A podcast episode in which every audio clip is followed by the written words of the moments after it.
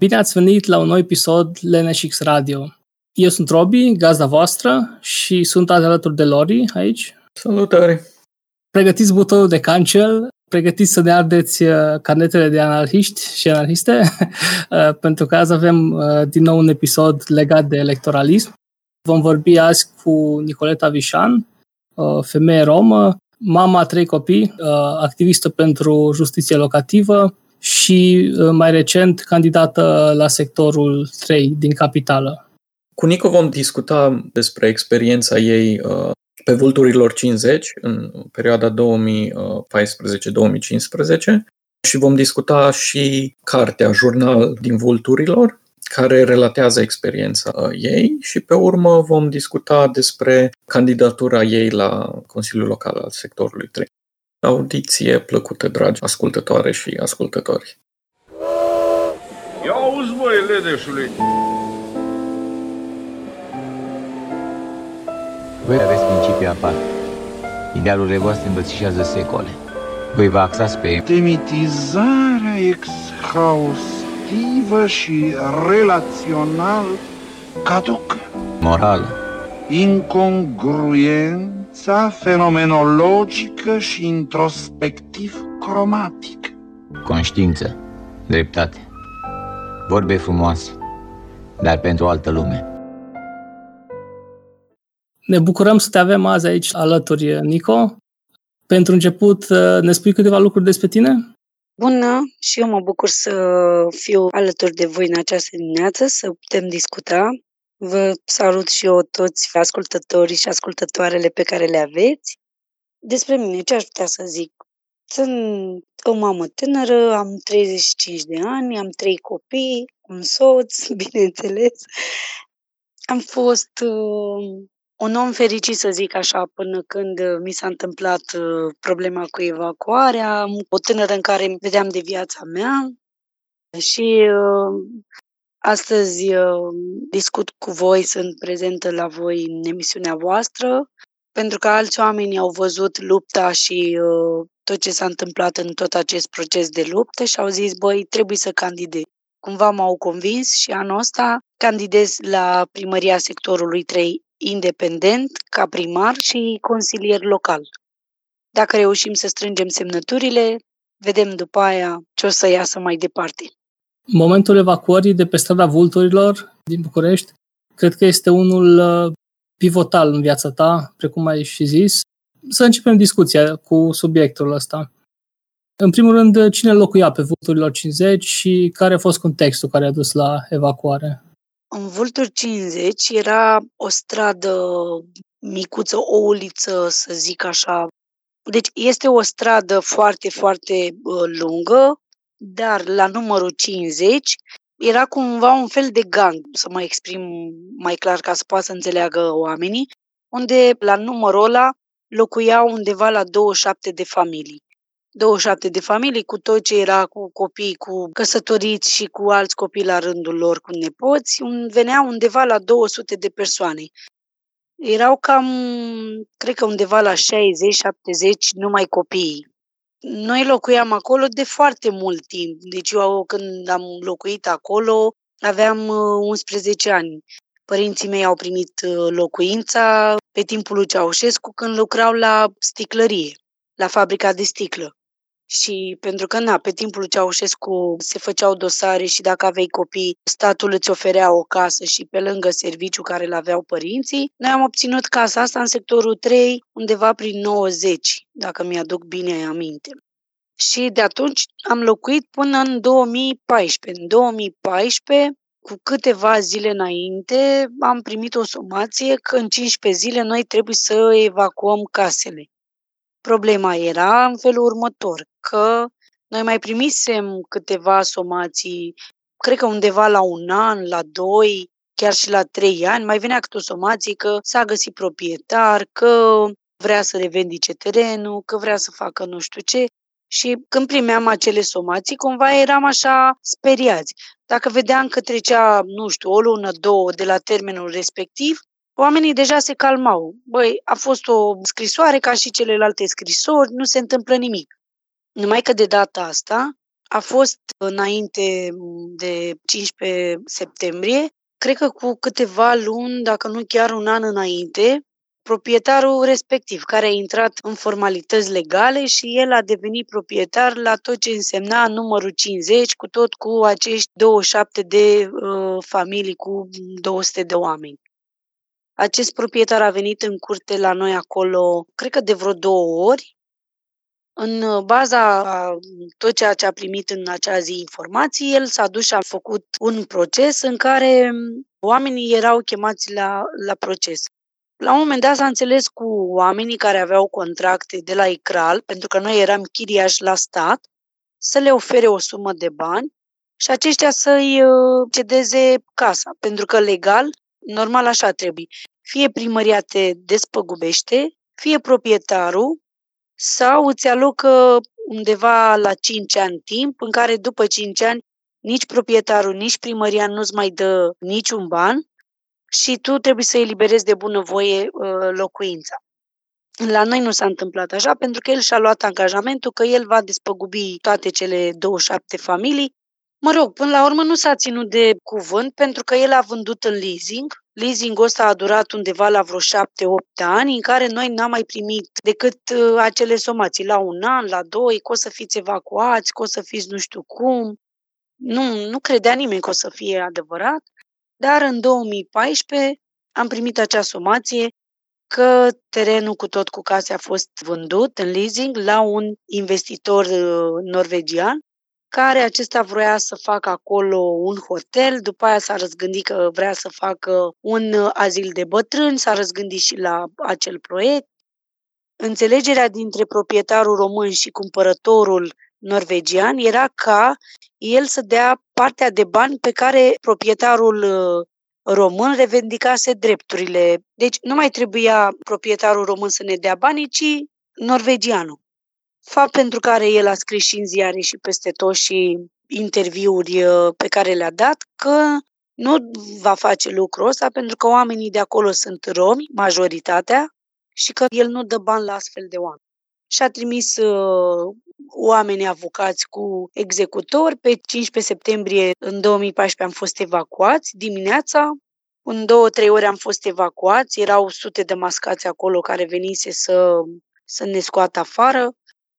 Nici nu apucasem, mi-aduc aminte că trăgeam perdeaua de la geam și pe cealaltă parte de afară uh, jandarmii spărgeau uh, geamurile peste mine în casă. Nu a fost atât de ușor să trăiesc clipele astea să văd, să fiu în acele momente acolo, să fiu acasă, mai ales că era și primul an în care, după foarte mult uh, tratament și multe alte lucruri pe care le făceam ca să obțin o sarcină, în sfârșit aveam un copil, eram fericită și acum brusc rămâneam fără casă cu un copil pe stradă atunci. Destul de greu. După evacuare, în timpul rezistenței pe care ați făcut-o în stradă, ai scris un jurnal care este prins într-o carte care se numește Jurnal din Vulturilor 50. Este scris împreună cu tovarășul din grupul FCDL și era aici un pasaj care m-a marcat așa când am citit legat de, de evacuare. Zici că dacă m-ar întreba cineva ce aș vrea să iau mai repede, sacoșa cu amintirile, cu trăile mele, sau bagajul real, patul, tabloul, canapeaua, mai degrabă aș lua acea sacoșă cu amintiri. Numai că pe aia nu pot să iau, n-am cum să iau aia rămâne pur și simplu în mintea mea, iar cu timpul și acele amintiri să șterg se duc. Da, este fix ceea ce am simțit atunci. Uh, jurnal din Vulturi s-a născut practic instantaneu. A luat ființă și pentru că am fost încurajată să scriu, am fost evacuat în 2014, până seara târziu toată lumea era afară. Seara ne căutam toți unii pe alții care eram în stradă, vecini, copii, ne întrebam unii pe alții, bă, ești bine, cum ești, ce faci, ți-ai luat tratament, nu ți-ai luat. Gândește-te că în stradă erau oameni care făceau insulină. Toată lumea știe ce înseamnă să faci insulină. Trebuie să ții anumite injecții la frigider, trebuie să ai grijă cât mănânci, nu ai voie să te stresezi pentru că poți să faci oricând o criză și, Doamne ferește, să fie fatală să muri. Evacuarea e mai ceva decât pandemia. Oamenii s-au speriat foarte tare acum de pandemie. Sincer, pentru mine nu a fost atât de gravă pandemia, pe cât a fost de gravă. Și aici poate oamenii o să spună, na, fiecare o să gândească ce vrea, dar vă spun clar, evacuarea este practic o lovitură mai puternică pentru om decât pandemia. Și vă spun de ce. Sunt oameni care au făcut stop cardiac în timpul evacuării și au decedat. Sunt oameni care la o săptămână au paralizat, fiind în stradă, și la fel într-o lună de zile au murit. Am făcut uh, împreună cu Andrei Șerban, care este regizor de teatru și am făcut o piesă cu mai multe femei evacuate din Rahova, din uh, București, din sectorul 3 și din uh, alte zone, fix cu fiecare femeie în parte, cu tragedia pe care a trăit-o. Și acolo, în teatrul respectiv, în imaginile respective, vorbim clar despre oameni care au murit, oameni care au făcut diabet pe loc, oameni care au făcut uh, paralizie, oameni care au uh, cedat psihic. Deci lucruri foarte, foarte grave. Pe când pandemia, dacă fac o paranteză, n-a fost atât de gravă, pentru că erai obligat să stai în casă, să-ți pui o mască dacă ieși afară, să-ți faci o cerere ca să nu-ți iei amendă, să nu ieși afară după ora 10, câteva mici reguli și să-ți iei mâncare, să-ți iei provizii multe, să stai în casă. Păcând evacuarea, vin jandarmii, te mai bat, te mai înjură, te mai fac în tot felul, îți ia mobila toată, îți dărâmă tot unde te poți adăposti în momentul în care tu ești evacuat. N-ai unde. Ajungi în stradă. În prima zi în care am fost evacuați, era ca un război pe stradă, deci un haos. Mașini peste tot, toată lumea speriată. Veneau vecinii să ne aducă ceaiuri dimineața la copii. Imaginează-ți că oamenii și-au donat paturile lor din casă, dulap, o masă, un scaun, ni le-au dat nou afară în stradă ca să avem pe ce să stăm. Erau copii mici de o lună, două de zile care dormeau pe cartoane. Pentru că nouă ne-a luat inclusiv mobila. După ce am ieșit afară, au venit cu mașini de la Rosal, mașinile de gunoi și au strâns tot ce am reușit să scoatem afară. Tot. După timpul ăsta, cred că la o lună sau două de zile, prietena mea, Veda Popoviș, care este și în uh, FCDL membră, trebuia să plece la Cluj, uh, la o întâlnire cu femeile care făceau parte din Asociația Aeromnia. Și nu mai știu exact contextul de ce n-a ajuns acolo, dar mi-a zis, uh, Nico, n-ai vrea să te duci tu în locul meu? Uite, mai este un loc acolo, eu nu pot să ajung, du-te tu. Și am zis, băi, stau în stradă, na, n-am nici haine de schimb. Și până la urmă, na, convins am zis că merg.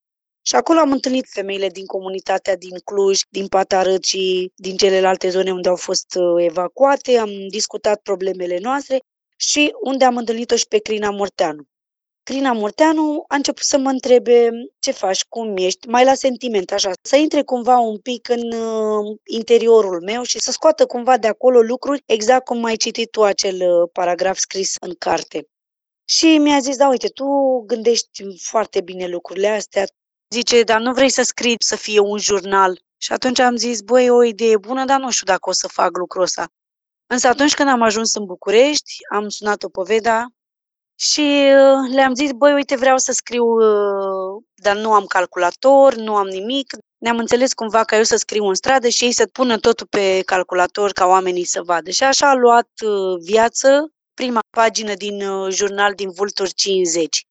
În fiecare seară scriam despre ce simțeam atunci, despre ce se întâmpla în stradă, ce trăire aveam, ce simțeam, emoțiile, dacă veneau polițiștii din nou peste noi, dacă, nu știu, ne duceam la primărie, făceam proteste, făceam foc de tabără, dormeam în stradă, după aia am primit corturi. Uneori îmi imaginam că sunt în armată, sunt undeva pe un câmp unde trebuie să supraviețuiesc, că sigur va veni cineva și va avea o barcă de salvare na, statul ăsta în stradă m-a tot călit, m-a tot uh, ajutat să lupt mai departe. Și asta nu pentru că am fost singură, pentru că am avut alături de mine oameni care m-au ajutat să lupt, care m-au uh, încurajat. Știi cum e, atunci când ai o problemă și sunt persoane care nu vin să te zăpăcească cu vorbe, să-ți dea tot felul de sfaturi, să-ți spună tot felul de lucruri, ce ar trebui să faci, cum ar trebui să faci, unde să te duci, aici n-ai făcut bine, ci vin în tăcere și stau și se uită la tine și te ascultă sau pur și simplu stau acolo prezenți în fața ta și pentru tine lucrul ăla e de mare ajutor pentru că nu e nevoie să spui prea multe cuvinte, pur și simplu te descarci, pur și simplu simți că te liniștești. Și cam așa era pentru mine și așa a luat viață după un timp și cartea Jurnal din Vulturi, pentru că ne-am gândit, hai să o transformăm într-o carte, poate așa ajunge mai ușor la mulți oameni care nu au internet. Că sunt foarte mulți oameni care locuiesc în condiții precare, dar care știu să citească. O să punem în descriere episodului și un link către carte și piesa de care aminteai este Muzeul Subiectiv al Locuirii, nu? Da, da, da, Muzeul Subiectiv al Locuirii, unde acolo intră așa viața mai multor femei din mai multe zone, cu diferite probleme și tragedii care s-au întâmplat în momentul evacuărilor.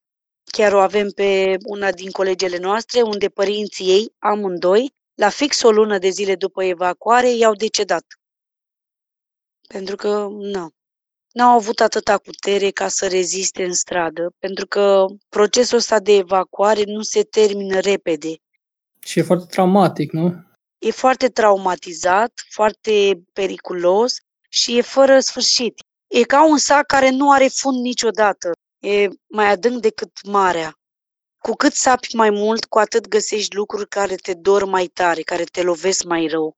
Ca să revenim un pic, pot să te întreb cum ați luat decizia ca să luptați împotriva evacuării, ca să recâștigați ceea ce ați pierdut sau să primiți o compensare și vă așteptați în momentul acela să fie o luptă așa de lungă durată? Păi nu ne-am așteptat să fie atât de lung, că în prima zi când am fost evacuați m-am gândit că în două, trei zile sigur o să fim uh-huh. în case, dacă nu în alea în care am fost evacuați, în alte case, dar sigur nu o să fim pe stradă. Apoi, cu cât a trecut timpul, ne-am gândit că, hai, poate într-o săptămână, două o să facă, că ne gândeam, noi suntem prea mulți, prea mulți oameni, prea mulți copii, cum o să împartă, cum o să dea, poate chiar nu au locuințe acum, până fac rost de ele. Mă gândeam la tot procesul ăsta. Cumva ne mințeam de la o zi la alta, hai că mai stăm o zi, hai că mai stăm două, hai că mai stăm trei și o să primim case și o să fie bine și se va termina toată această tragedie. Unii oameni nu înțeleg că tragedia asta, evacuarea, este din voia statului. Oamenii care nu cunosc problema, dacă nu cunosc de ce ai fost evacuat, sunt persoane care încep să judece și să spună ai fost evacuat, bine că l-a dat afară, că merită, că n-a plătit, că n-a făcut. De fapt, nu despre asta este vorba. Sunt alte jocuri, sunt alte lucruri la mijloc, sunt alți oameni care vor să facă în București ca în Palermo, pentru că îți spun, astea erau cuvintele care eu le auzeam de la viceprimar și de la primar, nu cei care sunt acum, dar cei care au fost în anii respectivi. Lupta noastră a durat foarte mult.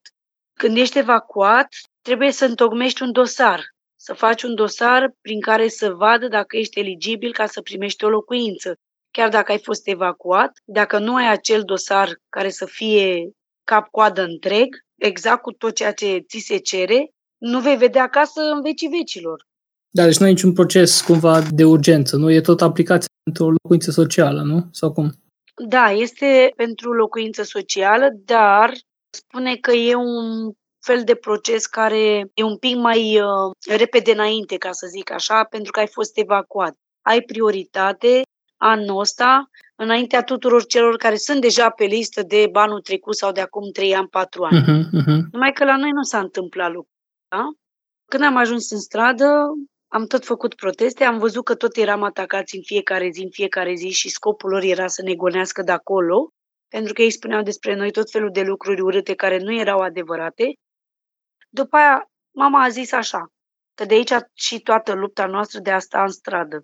Nu eu am fost cea care am luat toate deciziile cu lupta Vulturi 50. Prima care m-a motivat inclusiv pe mine a fost mama mea. Pentru că ea spunea tot timpul, eu nu plec de aici nici dacă mor până când nu-mi dă casă. Am avut drepturi legale, am trăit ca un cetățean cu drepturi și nu am datorii la nimeni, nu am uh, făcut ceva rău, trebuie să-mi dea o locuință înapoi. Faptul că ea spunea că nu pleacă și cumva s-a instalat prima pe stradă să stea. După ea și eu că am zis, băi, eu nu plec să-mi las mama singură în stradă. Și apoi, bineînțeles că restul vecinilor, oamenilor care erau acolo, au văzut că singura soluție ca să primească ceva era să stea în stradă să protesteze. Mai că protestul nostru și lupta noastră de a sta în stradă a durat undeva la 2 ani de stat dormit în stradă. Două ieri, două veri, două primăveri ne-am locuit în stradă. În primul an am stat în corturi, am primit corturi de la oameni și eram cu corturile pe stradă ca și când am fi fost la munte. Apoi, în prima zi în care a dat zăpadă, oamenii ne-au adus tot felul de materiale, lemne, cuie, chestii care să ne ajute să construim mici barăci, mici magazii așa. Venise zăpada și nu puteam să stăm în corturile alea. Și atunci s-au uh, mobilizat mai mulți oameni. Ne-au adus niște sobe și cu ale am stat și ne-am încălzit. Până când a dat uh, zăpada, pentru că deja se făcuse foarte frig afară, ne încălzeam toată lumea, făceam foc de tabără în fiecare seară. Deci miroseam a fum și nu aveai unde să te speli, nu aveai cum să te speli. După aia, în primul an, tot așa ne-am gândit că o să plecăm din stradă. Numai că surpriza cea mai mare, când au venit sărbătorile, pe 6 decembrie, la 5 dimineața, două mașini au venit și ne-au uh, adus două wc ecologice. Când am văzut wc credem că nu știam dacă să mă bucur că mi-a adus un wc unde să pot să mă duc ca omul sau să plâng că îmi dădeam seama clar noi nu o să plecăm de acolo. O durere o simțeam în inima mea atunci pentru că mă gândeam, ne-a dus astea, clar, noi nu o să plecăm de aici, curând nu o să ne dea acasă. Și așa am învățat să supraviețuiesc în stradă, timp de doi ani de zile. Vara încălzeam apă la soare, în bidoane, am făcut o perdea și acolo cumva am făcut un fel de baie pentru toți oamenii care erau în stradă. Putea să fie folosit pentru toți oamenii. Ne spălam, bărbații se duceau, și puneau o oglindă micuță, se berbereau și în felul ăsta puteam să ne ducem și noi ca oamenii la servici. Și la școală erau copiii noștri care se duceau la școală și chiar o profesoară i-a atras atenția la unul din băieți și a spus, cum uh, spui tu că tu stai în stradă când tu ești îmbrăcat foarte frumos și curat și miroși frumos? Tu mă minți, nu e adevărat, tu nu stai în stradă, tu spui așa doar ca să îți bați joc de mine. Și copilul, chiar dacă el era la 15-16 ani atunci, a început să plângă și a spus, doamnă, chiar stau în stradă, doar că mama își ocupă tot timpul cu noi, ca noi să nu simțim acele lipsuri, să nu simțim acea traumă a evacuării. Pentru că, na, copilul trebuie spălat, trebuie mâncat, trebuie îngrijit, pentru că altfel, cu timpul, te degradezi cu totul, și psihic, și fizic. Și a trebuit să vină în stradă să vadă că, într-adevăr, copiii erau evacuați. Și nu-i venea să creadă. Unii oameni cred că ajungi în situații din astea de viață numai dacă ai făcut ceva greșit sau, eu știu, merită repetat. Eu am stat acolo în mod legal din câte am înțeles din jurnal, ați primit locuința ca și locuință de serviciu, nu? Da, da. Și ați avut acte, uh, ați plătit utilități, da. voi ați lucrat, nu? Și tu și Nelu. Adică nu e ca și cum ar trebui să ai chestiile astea ca să ai dreptul la locuință, dar voi chiar ați, uh, adică nu e nimic cu ce poate oamenii să zică că ați, nu știu, ați făcut ceva ca să meritați uh, situația asta, nu? Nu, pe timpul când am fost noi evacuați, bineînțeles că atunci era președintele țării Băsescu, care a dat legea retrocedării. Toți care cândva au avut nu știu ce pământ, nu știu pe unde, inclusiv până la gradul 2-3, poate să-și revendice drepturile. Că era vorba de pământ, că era vorba de o casă, putea să vină și să o ia. Casa în care locuiau părinții mei și eu cu ei acolo chiar avea data de când fusese construită hai să nu zic data, că nu mai mi-aduc aminte exact data care scria pe fațada casei, dar avea 110 ani în momentul în care noi ne-am mutat acolo în 90. Pentru că a fost dată legea retrocedării, bineînțeles că toți oamenii care au zis că au case de câștigat, de revendicat, au venit în căutarea lor. Acest proprietar din Vultur 50 nu avea toate documentele cu care el ar fi putut să intre în posesia la cele 27 de, de case. Pentru că era proprietatea la stră, stră, stră bunica lui. Deci el era, nu știu cum să zic, al câtelea grad. Și erau doi veri. Unul care locuiește în Suedia și cumva l-am puternicit pe cel din România ca să facă toate demersurile, iar uh, acesta din, uh, din România nu câștiga dacă Dacă fix atunci, al momentul ăla, nu exista această lege, legea 10, legea retrocedării. În momentul în care s-a dat această lege, bineînțeles că toată lumea s-a dus și și-a revendicat drepturile, dar primăria se obligă, în momentul în care ești evacuat, să-ți dea ceva în schimb. Numai că nu s-a întâmplat lucrul ăsta, acum nu se întâmplă nici în ziua de azi. Vin, te scot afară și spune că asta e. Deși în lege spune clar că dacă ai locuit mai mult timp într-o casă, casa îți vine de drepție pentru că ai îngrijit casa, nu ai lăsat-o să ajungă în paragină. Bineînțeles că aici pe legea retrocedării sunt o grămadă de legi care spun ce și cum, ce drepturi ai, numai că nimeni nu le ia în, în seamă, nimeni nu le bagă în seamă. Drepturile tale ca evacuat nu există. Însă drepturile celui care devine proprietar și te evacuează din casă, acela, da, are tot felul de drepturi, dar asta nu înseamnă că nu ți-ai plătit apa, nu ți-ai plătit lumina, nu ți-ai plătit chiria. Da, da, da. Nu. Da, aici merită zis că România a fost singura țară care a pus un accent așa de mare pe retrocedarea în natură, că în alte țări mai mulți s-au compensat financiar fostul proprietar. Aici la noi, dacă zic bine că a fost o lege din 99, care după aceea a fost abrogată în 2011, care zicea că chiriașii au dreptul de a cumpăra sau dacă proprietarul nu vrea să vindă, chiriașii au dreptul să li se reînnoiască contractul. Sau dacă nu vrea proprietarul, atunci primăria să dea o altă locuință. Da, da, da. Deci dacă nu li se oferea o locuință alternativă, nu avea voie uh, proprietarul să evacueze, să li se termine contractul de închiriere. Dar legea a fost abrogată în 2011 și voi n-ați mai prins asta. Deci, practic, la voi nu a avut nicio obligație proprietarul și nici primăria, practic, cred că, nu? N-a avut, numai că el s-a angajat singur că el va da uh, oamenilor fie o sumă de bani, Da, da, da. da. fie va face ceva ca oamenii să primească o locuință. Numai că nu s-a ținut. Exact, nu s-a ținut de cuvânt pentru că el a vândut în leasing Mm. și atunci celălalt care a cumpărat la fel și na, În acești doi ani, tu de voie de nevoie ai devenit un fel de reprezentant a comunității și o activistă pentru dreptul la locuire.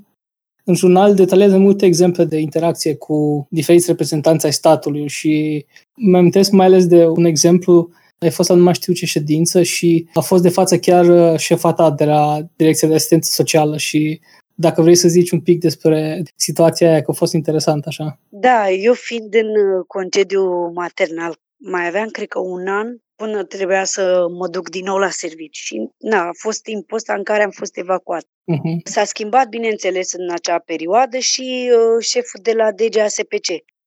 Venise doamna Mihaela Ungureanu, care nici dânsa nu mă cunoștea pe mine, dar nici eu nu o cunoșteam. Mama știa că și mama mea lucrează tot acolo și îmi spune, vezi că dacă te duci pe undeva și vine vreun șef de la DGASPC, să știi că șefii noștri s-au schimbat, este o doamnă, o cheamă așa. Când venea pe stradă persoane de la toate instituțiile astea, fie de la avocatul poporului, fie de la spațiul locativ, fie de la primărie direct, să ne spună că să nu ne mai ducem toți grămadă acolo, că facem hărmălaie mare, că să ne ducem unul singur și să alegem o singură persoană. Toți oamenii se uitau unii la alții și nu știau ce să zică. Bineînțeles că eu mă aprind mai repede așa. Dacă știu că am dreptate, dacă știu că n-am greșit, că nu am făcut nimic, mă enervez foarte tare. Și eram foarte nervoasă în acel moment, pentru că era un polițist acolo și spune, da cheamă și tu, sună și tu la 112 și mai cheamă un echipaj de poliție ca să vină să te apere și pe tine. Asta la evacuare, chiar în seara aceea. Nu, nu, după ceva timp, că tot venea poliția, tot ne agita, tot căuta râcă cu noi să plecăm din stradă, nu mai știu exact, la o săptămână sau cred că la două s-a întâmplat chestia asta, Uh-huh. că era fix atunci când trebuia să mă duc la o întâlnire cu toți reprezentanții uh, DGASPC din toate sectoarele și inclusiv trebuia să fie și primarii, numai că nu erau. Luându-mă la ceartă cu polițistul respectiv și i-am zis că își bate joc de mine și așa, oamenii au zis că hai, du-te tu la întâlnirea respectivă, uite, o punem pe ea că e mai tânără, știe să vorbească, știe să spună, înțelege mai bine, o punem pe ea reprezentantul nostru. Bineînțeles că atunci nu m-am gândit, băi, reprezentant, vai, cine sunt sau... Nu-mi plăcea lucrul ăsta, pentru că totul devenise asupra mea. Luam eu asupra mea toate problemele. Îi cunoșteam pe toți în parte și ei au zis că, uite, tu știi de fiecare, cine, cum este, ce copii, ce familie, ce alea, mergi și discuți despre noi. Și noi avem încredere în tine. Și am zis, bine. Și am ajuns la întâlnirea respectivă în care șefa mea, să-i spun așa că a revenit din nou la sectorul 3, după acel moment a fost plecată și văd că s-a întors în sectorul 3. Acum chiar sunt și eu curioasă ce o să zică când o să afle că uh, și candidez. Mhm. mă rog, i s-a explicat că noi nu avem acte, nu avem buletine, nu avem nimic. Când am ajuns acolo, nimeni nu credea și nu știa că eu sunt din Vulturi credea că sunt un membru la cine știe ce ONG și că, na, fac și eu parte din întâlnirea respectivă. Deși stăteam în stradă, niciodată nu m-am dus îmbrăcată cumva care să, să miros sau să parcă sunt din stradă, că am fost evacuată. Mă duceam la o vecină, la o prietenă, mă schimbam, îmi făceam un duș sau chiar pe stradă la baia provizorie pe care o făcusem mă aranjam și plecam. Niciodată nu eram nemachiată. Am și eu o problemă cu machiajul, cu, mă rog. Și a început să spună despre noi, că oamenii de acolo, să vă spun eu cum stă situația, ea foarte pornită săraca, parcă o văd și acum, pus așa mai mult pe ceartă, cumva că noi, restul oamenilor, nu știam despre ce este vorba, dar ea știa. Și am lăsat-o să vorbească, să vorbească și la un moment dat scot buletinul îl pun în fața așa pe masă și îi spun, nu vă spărați, mai spuneți odată cum a zis că vă cheamă și de unde sunteți?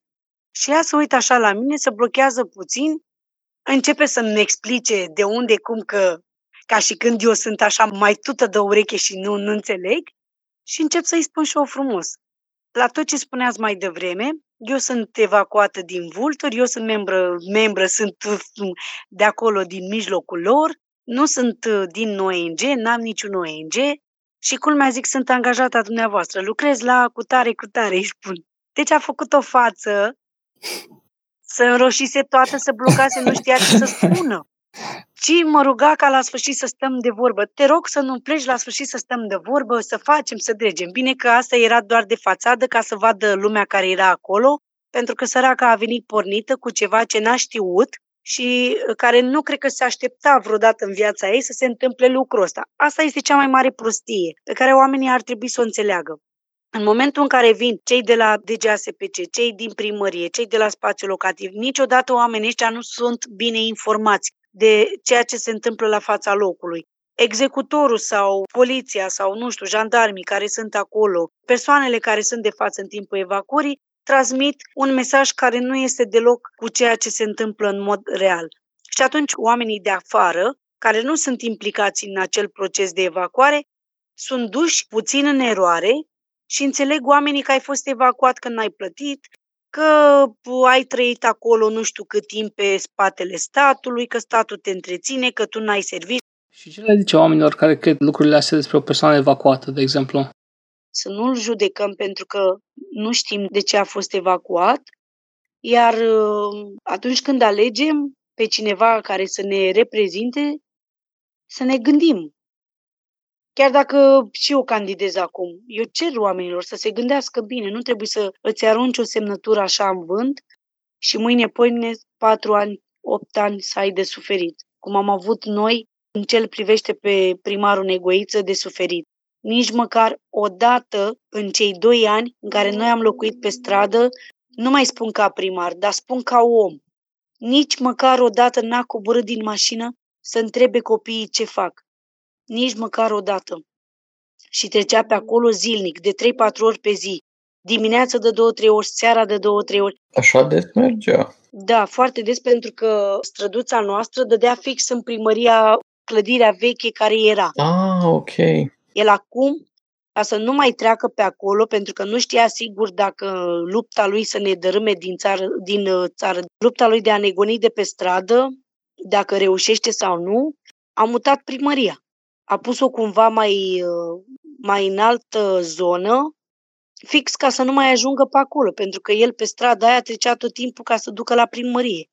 În fiecare zi ne vedea, în fiecare zi vedea copiii nici măcar o dată, nici cu mașina, nici fără mașină, nu a coborât să vadă oamenii de acolo. Măcar copiii. Te gândești că are nevoie de voturi, de semnături. Culmea că eu discutam cu negoiță dinainte să fiu evacuată, că tot făcea campanie, știi? Venea pe stradă, cum merg și eu acum, cu semnături, cu astea. Îi spuneam, domne, dacă o să fiți primar, uite, asta, asta, problema cu casa, măcar să știm, ne scot afară, nu ne scot afară, ce facem, mai stăm aici, nu mai stăm. A, o să fie bine, o să vedem, stați liniștiți, vă dau cuvântul meu că o să fie bine, nu o să vă dea nimeni afară, încercăm să despăgubim proprietarul, vedem proprietarul dacă este în termeni legal pentru a-și recupera bunul lui, vedem atunci care, cum este situația, dar vă spun sigur, deci ne garanta că nu o să fim dați afară. În momentul în care am fost evacuați, s-a spălat pe mâini. Noi am fost evacuați și pe timpul când era primarul capitalei Oprescu și nu știu exact ce persoane sau din uh, voia cui, ancheta socială care trebuia făcută la fața locului nu a fost făcută. Ni s-a făcut la o cantină socială, trebuia să meargă fiecare familie acolo când era programat și te întreba cum ai locuit, câte camere ai avut, câți membri și toate aceste aspecte și apoi ancheta socială trebuia să ajungă la dosarul care era adus în fața consilierilor și a primarului, ceea ce nu s-a întâmplat timp de trei luni de zile. Procesul ăsta a durat de vreo trei luni pentru că noi nu găseam ancheta socială. Practic, dacă aș fi reușit să duc ancheta socială în timpul când era primar Oprescu, cred că noi toți acum aveam locuințe sociale. Numai că nu s-a întâmplat, pentru că ancheta socială a fost ascunsă. Și am căutat-o, crede-mă, cred că la cinci instituții, cu oamenii după mine. Ne-am dus la cantina de unde am făcut uh, prima dată. După aia de la cantină ne-am dus la o altă cantină în sectorul 2, undeva pe la Cismigiu. De acolo ne-am dus înapoi în sectorul 3, unde la fel am căutat și acolo și nu era. Ca până la urmă să o găsim după trei luni de zile pe birou curierului care trebuia să le ducă la primărie. Omul citea ziarul, fuma o țigare, își bea cafeaua și când am întrebat de ancheta socială, păi zice, da, eu am niște plicuri pe masă, dar nu știam că sunt atât de importante și că vă trebuie și am zis că dacă toată lumea e în concediu să stau și eu să-mi văd de treabă liniștit.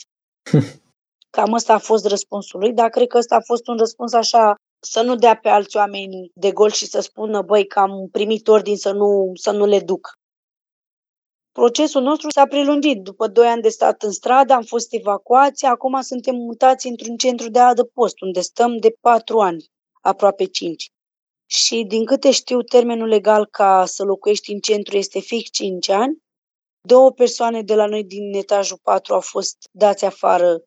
Unul că a semnat semnează aici că pe timpul pandemiei nu locuiești în centru, că ai probleme și că te duci în altă parte și te reîntorci după pandemie și s-a întors și n-a mai fost primit, mm. că chipurile a acoperit 90 de zile de absență și atunci nu mai poate fi primit. Și o altă persoană la fel. Și cred că în curând se va întâmpla astfel de lucruri și cu noi, pentru că, na, ei spun că în timpul ăsta noi trebuia să ne strângem bani și să ne cumpărăm o locuință. Dar eu stau și mă întreb și îi întreb și pe ei, cu ce bani îți cumperi locuință, cu ce, ce strângi? Din moment ce aici noi nu avem bucătărie, trebuie să ne cumpărăm mâncare. Și eu tot timpul trebuie să merg în magazine, să cumpăr mâncare gătită, să dau la copii să mănânce. Plus că mai e grădinița care trebuie plătită, apoi școala, na, și alte lucruri, ca orice om, pampers, lapte, haine la copii. Nu e vorba că poți să strângi 102 de lei să zicem că strângi 1000 de lei tot anul, dar ce faci cu banii Nu poți să plătești nici măcar o rată. E absolut absurd așa ceva să ceri. Da, păi trebuie să vă dea locuință socială, numai că și în București 10-15 ani timp de așteptare și acolo, adică e, numai trebuia de urgență să vă dea din cauza evacuării. Deci nu știu, adică e absurd. Noi am găsit tot felul de legi care vin cumva în apărarea omului evacuat. Dar când te duci și le pui pe masă, Bineînțeles că ei întorc acele legi cumva tot împotriva ta. Mie mi s-a spus în față, dacă ție îți dau casă, mâine vor ieși afară 2000, 3000 de oameni care își vor vrea același drept ca și tine. Și cumva să fiu pedepsită, ca oamenii să vadă și să fie descurajați, să nu mai uh, depună dosare, că timpul de așteptare este foarte lung, 10 ani, 15 ani, 25 de ani cum s-a întâmplat ca un om în vârstă cu soția lui să primească o garsonieră după fix 25 de ani, au primit cheile și cu o săptămână înainte să se mute în casă, soția a decedat. Soția fiind titular în dosarul respectiv, așa că bătrânelul a rămas în continuare pe stradă. Deci cam asta este procesul care se întâmplă la noi în România. Da, și în Timișoara am întâlnit cazuri acestea unde titularul a decedat și după aia familia au fost puși iarăși efectiv pe listă de așteptare. Hai să facem trecerea și să discutăm despre candidatura ta la sectorul 3. Poți să ne spui mai concret ce te-a determinat să alegi să candidezi pentru o funcție în primărie și cum e asta legată de lupta și strădania ta de până acum? Păi, în primul rând, tocmai pentru a mă convinge singură că ceea ce mi s-a spus acum clar nu este adevărat. Uh, la primărie tot timpul mi s-a spus că primăria nu are dreptul de a cumpăra, nu are patrimoniu, că DGASPC-ul poate face lucrul ăsta că are patrimoniul de a cumpăra, are dreptul de a cumpăra teren, de a construi și de a da case oamenilor. Și din uh, relația asta de primar și cetățean, de fiecare dată când uh, mergeam și îl întâlneam pe acest primar, tot timpul minciunile și refuzul lui de a sta de vorbă, Într-o zi am ieșit afară că pusese un afiș primarul că va fi prezent pe strada nu știu care ca să discute cu oamenii despre problemele lor. Și am mers și eu.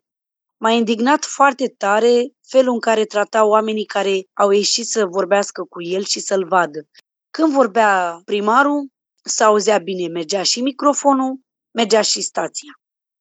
Când vorbeau cetățenii, brusc se tăia microfonul, nu se mai auzea nimica și răspunsul era care cum vroia primarul. Și asta m-a indignat foarte tare, m-a enervat foarte tare că atunci am început să țip și să-i spun niște reproșuri, să-i spun că nu este corect față de acești oameni să vii și să-i tratezi de parcă tu ești uh, șeful. Tu dai voie când să vorbească și când să nu vorbească. Păi nu suntem la școală. Trebuia să gândească că el are nevoie de voturile oamenilor că oamenii vor să vadă în el un om care să le asigure siguranță, protecție, traiul decent în liniște și în pace în casele lor. Și acolo am întâlnit persoane care au zis, uite, am trăit în cămin, mi-am făcut o viață, m-am căsătorit, am cinci copii, locuiesc în uh, subsolul din blocul de aici, oamenii mă țin aici pentru că eu muncesc și în această scară n-am voie să fac nimic, la cea mai mică greșeală o să fiu dat afară, că așa mi s-a spus. Și am încercat în acea zi, în acea seară, să-i spun primarului, uite, ai aici un om, nu mă suporți pe mine, nu vrei să-mi dai mie, că m-ai văzut peste tot la primărie, că am făcut proteste tot timpul, că îți stau ca un ghim pe spate tot timpul, dar dă acestui om care l-ai în față. Avea, cred că, dacă mi-aduc bine aminte, trei sau patru copii cu boli foarte grave. Omul a spus, uite, am documente, și de boală, și de faptul că am stat în cămin, și toate cele.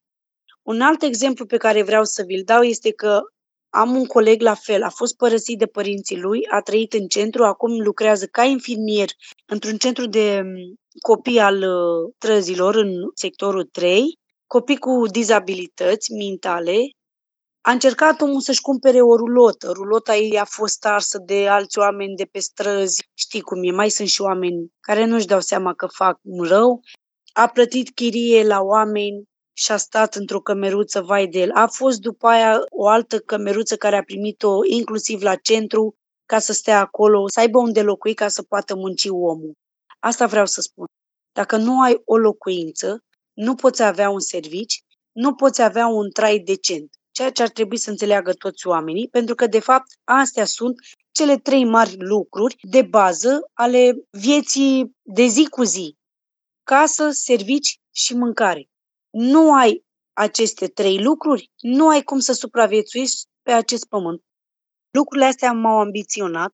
Eu nu credeam vreodată că o să ajung măcar să strâng semnături ca să candidez. Eu spuneam într-o glumă tuturor, bă, eu dacă ajung primar dau case la oameni, dacă ajung primar o să cer ca toți funcționarii publici să trateze oamenii cu bun simț, cu respect, să fie capabil să aibă răbdare, să înțeleagă pe fiecare persoană care vine la instituțiile respective să ceară o adeverință, să plătească ceva la taxe și impozite, să pună dosar pentru alocația la copil ca născut.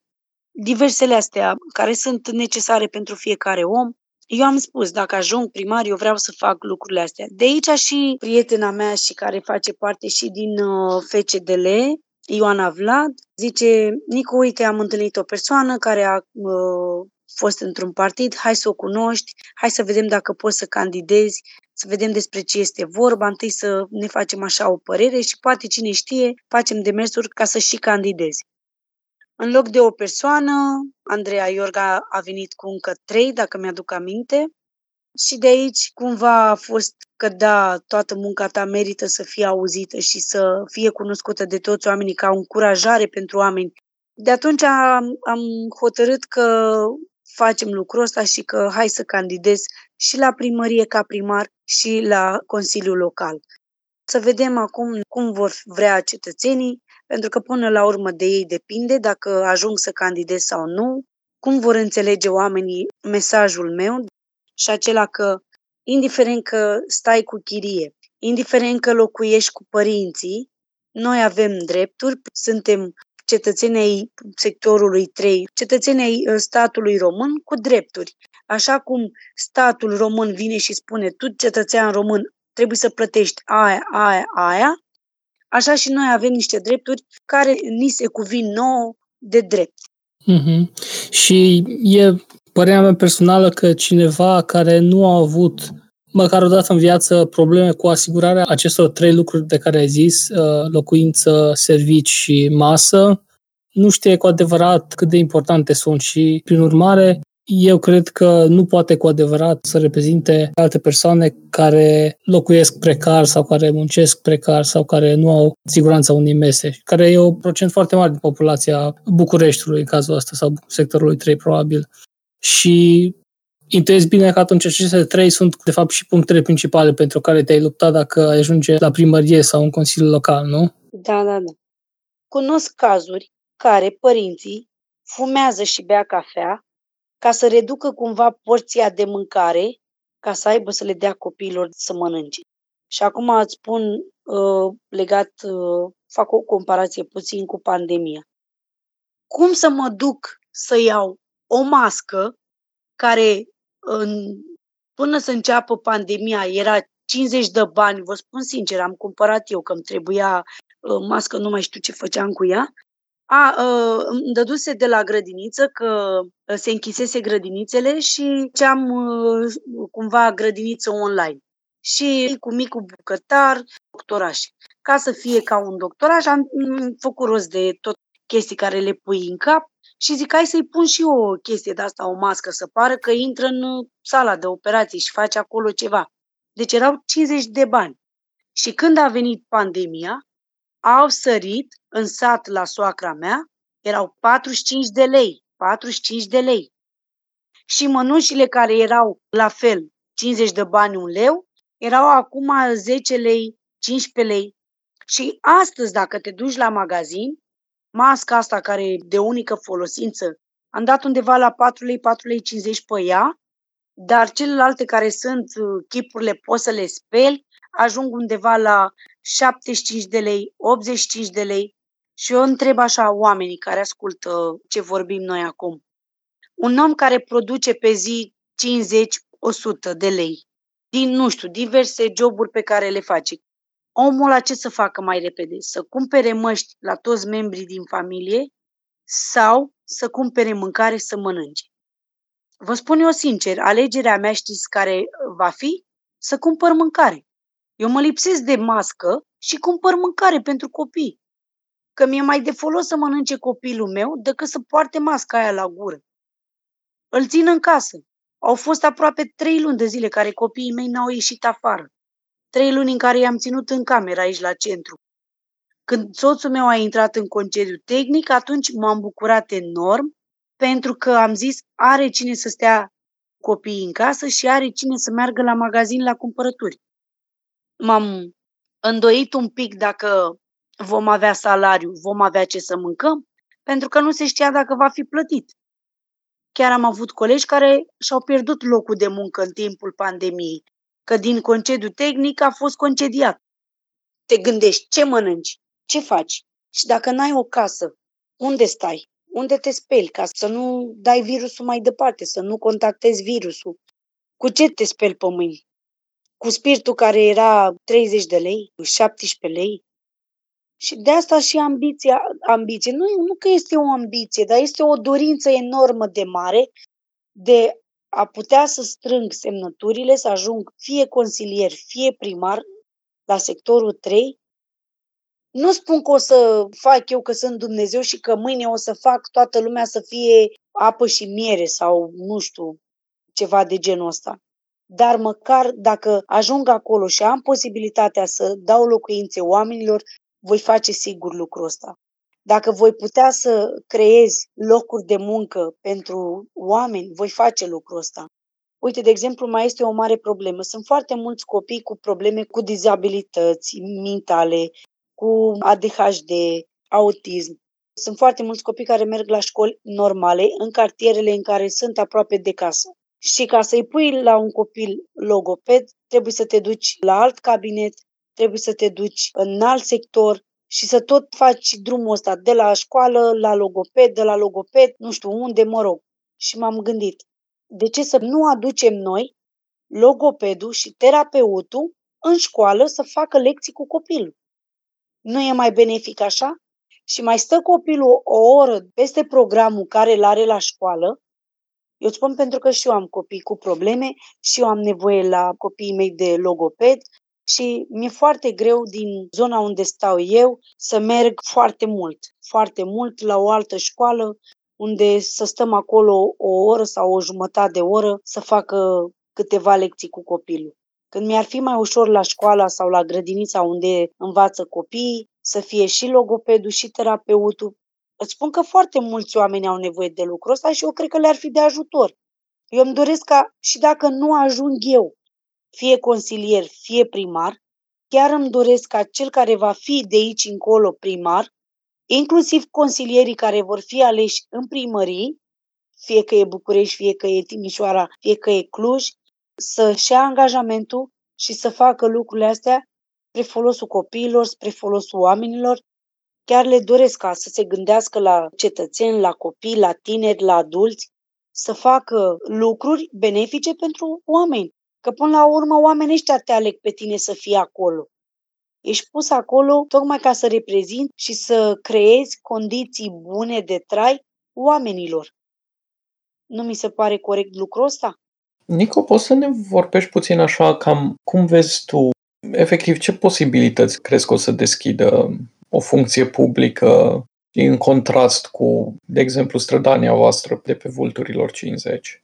Păi asta mă gândeam, că dacă în timpul ăla de 2 ani și s-au uh, făcut multe mobilizări, multe petiții, multă muncă în lupta aia și nouă familii au reușit de au primit locuință, mă gândesc că faptul că cineva luptă de jos și nu se lasă și ajunge mai sus, mai sus și este pus chiar să zicem primar, eu cred că poate reuși multe lucruri și eu cred că poate fi un exemplu pentru toți oamenii care sunt evacuați. Un exemplu bun de a lupta, de a nu se da bătut, de a merge înainte. Chiar dacă într-o zi plouă, într-o zi e furtună, trebuie să mergi în continuare. De multe ori mă întreabă lumea de ce n-am plecat din țară să-mi creez o altă viață într-o altă țară. Și am zis pentru că dacă azi plec eu, mâine pleci tu în curând vom pleca cu toții și în țara noastră nimeni nu va lupta cu nimic și nu se va schimba nimic. Se va duce de râpă tot. Și pentru că îmi doresc ca copiii mei să crească cum am crescut eu, o copilărie frumoasă, un trai decent, o dragoste în familia mea cu părinții mei, cu frații mei, cu vecinii, cu cunoștințele de pe stradă, cu prietenii, na, fiecare ne clădim viața în mijlocul unde noi ne așezăm. Pentru încheiere, dacă ne poți spune, te rog, cum te poate sprijini lumea acum în uh, campanie și în general? Păi, dacă sunt persoane din ascultătorii voștri care locuiesc în sectorul 3 și vor să sprijine campania mea, campania mea, campania noastră, pentru că eu nu mă raportez la mine, mă raportez la toți oamenii care sunt locuitori ai sectorului 3, pentru că eu aici candidez și vor ca împreună să schimbăm și să găsim soluții pentru noi toți, să reușim și să fim fiecare cu case, pentru că așa e normal, așa este și legal. Fiecare cetățean al României are dreptul de a avea o locuință decentă și un trai decent, ceea ce nu prea mai deloc nu se face asta în, în România, cel puțin în ultimii ani. Eu îi sfătuiesc să nu stea nepăsători, dacă cred și vor să schimbăm ceva împreună, să vină să semneze, să putem să ajungem în cursă. În timp se vede munca. Să știi că nici eu nu mă gândeam că după 5-6 ani o să văd în spate atâta lume care au văzut munca mea. Eu m-am luptat pentru mine, pentru oamenii care locuiau cu mine acolo, pentru vecinii mei, dar astăzi văd că lupta pe care am făcut-o atunci pentru noi astăzi a devenit o luptă și pentru alți oameni și o încurajare pentru alți oameni, indiferent felul în care locuiești, să mergi și să-și ceri dreptul, pentru că până la urmă ai dreptul și tu. De ce să locuiești cu chirie când poți să ai o locuință ta? De ce să stai într-un mediu defavorabil în care să fii vulnerabil, să n-ai apă, să n-ai lumină, să trăiești pe câmp, izolat, când poți să trăiești frumos, să ai vecini, copiii tăi să aibă prieteni cu care să se joace. Se poate, dacă vrei, se poate. Totul depinde de noi oamenii. Până la urmă, noi oamenii suntem cei care construim lucrurile în bine sau în rău. Eu, sincer, nu, nu-mi doresc să ajung acolo ca să spună, vai, uite, Nicoleta face și drege, ci îmi doresc uh, să spună, noi oamenii am făcut, noi oamenii am reușit. De asta candidez independent, ca oamenii să înțeleagă că și noi, oamenii singuri de rând, ne putem face traiul frumos. Nu avem nevoie de tot felul de partide, un nume, știi cum se spune, cu o floare nu faci grădină, dar nici nu mori. E, e bine să fii acolo. E bine să fii acolo să nu te lași, pentru că parfumul tău, chiar dacă ești o singură floare, spre surprinderea ta, parfumul tău va ajunge peste tot și atunci singura aia floare care ești tu se va vedea într-un rod bun. Foarte mișto asta și cred că e un punct bun pe care să încheiem. Eu chiar dacă nu o să ajung pe listele nici de consilier local, nici de primar uh, al sectorului, măcar am avut ocazia să discut cu oamenii și pe mine asta mă bucură, e de ajuns. Și cu asta închei și vă las. Vă doresc o zi bună tuturor. Mersi mult că ai acceptat invitația noastră, Nico chiar dacă noi nu suntem mare fani ai abordării electorale, credem că e o muncă foarte importantă pe care o faci și ai tot sprijinul nostru. Mulțumesc! Succes și sper să ne reauzim la un alt episod, la un moment dat, când ai ajuns acolo în Consiliu sau la primărie și să vorbim despre ce inițiative lucrați cu echipa. Sperăm, sperăm să fie. Dacă nu, oricum mulțumim și suntem mulțumiți că cunoaștem alți oameni, le cunoaștem problemele, ne facem prieteni. Și să știi că asta contează mai decât faptul că ajung eu consilier sau primar. Pentru că îmi clădesc relații noi cu oameni speciali, pentru că pentru mine fiecare persoană este specială în felul lui. Cromatic. Conștiință, dreptate, vorbe frumoase, dar pentru o altă lume.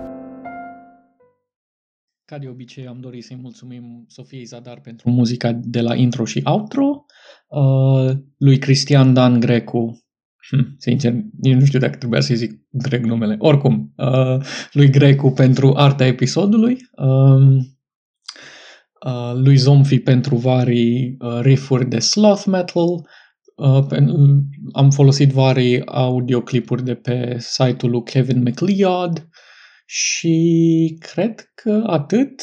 Uh, sper că ăsta e tot shout-out-ul.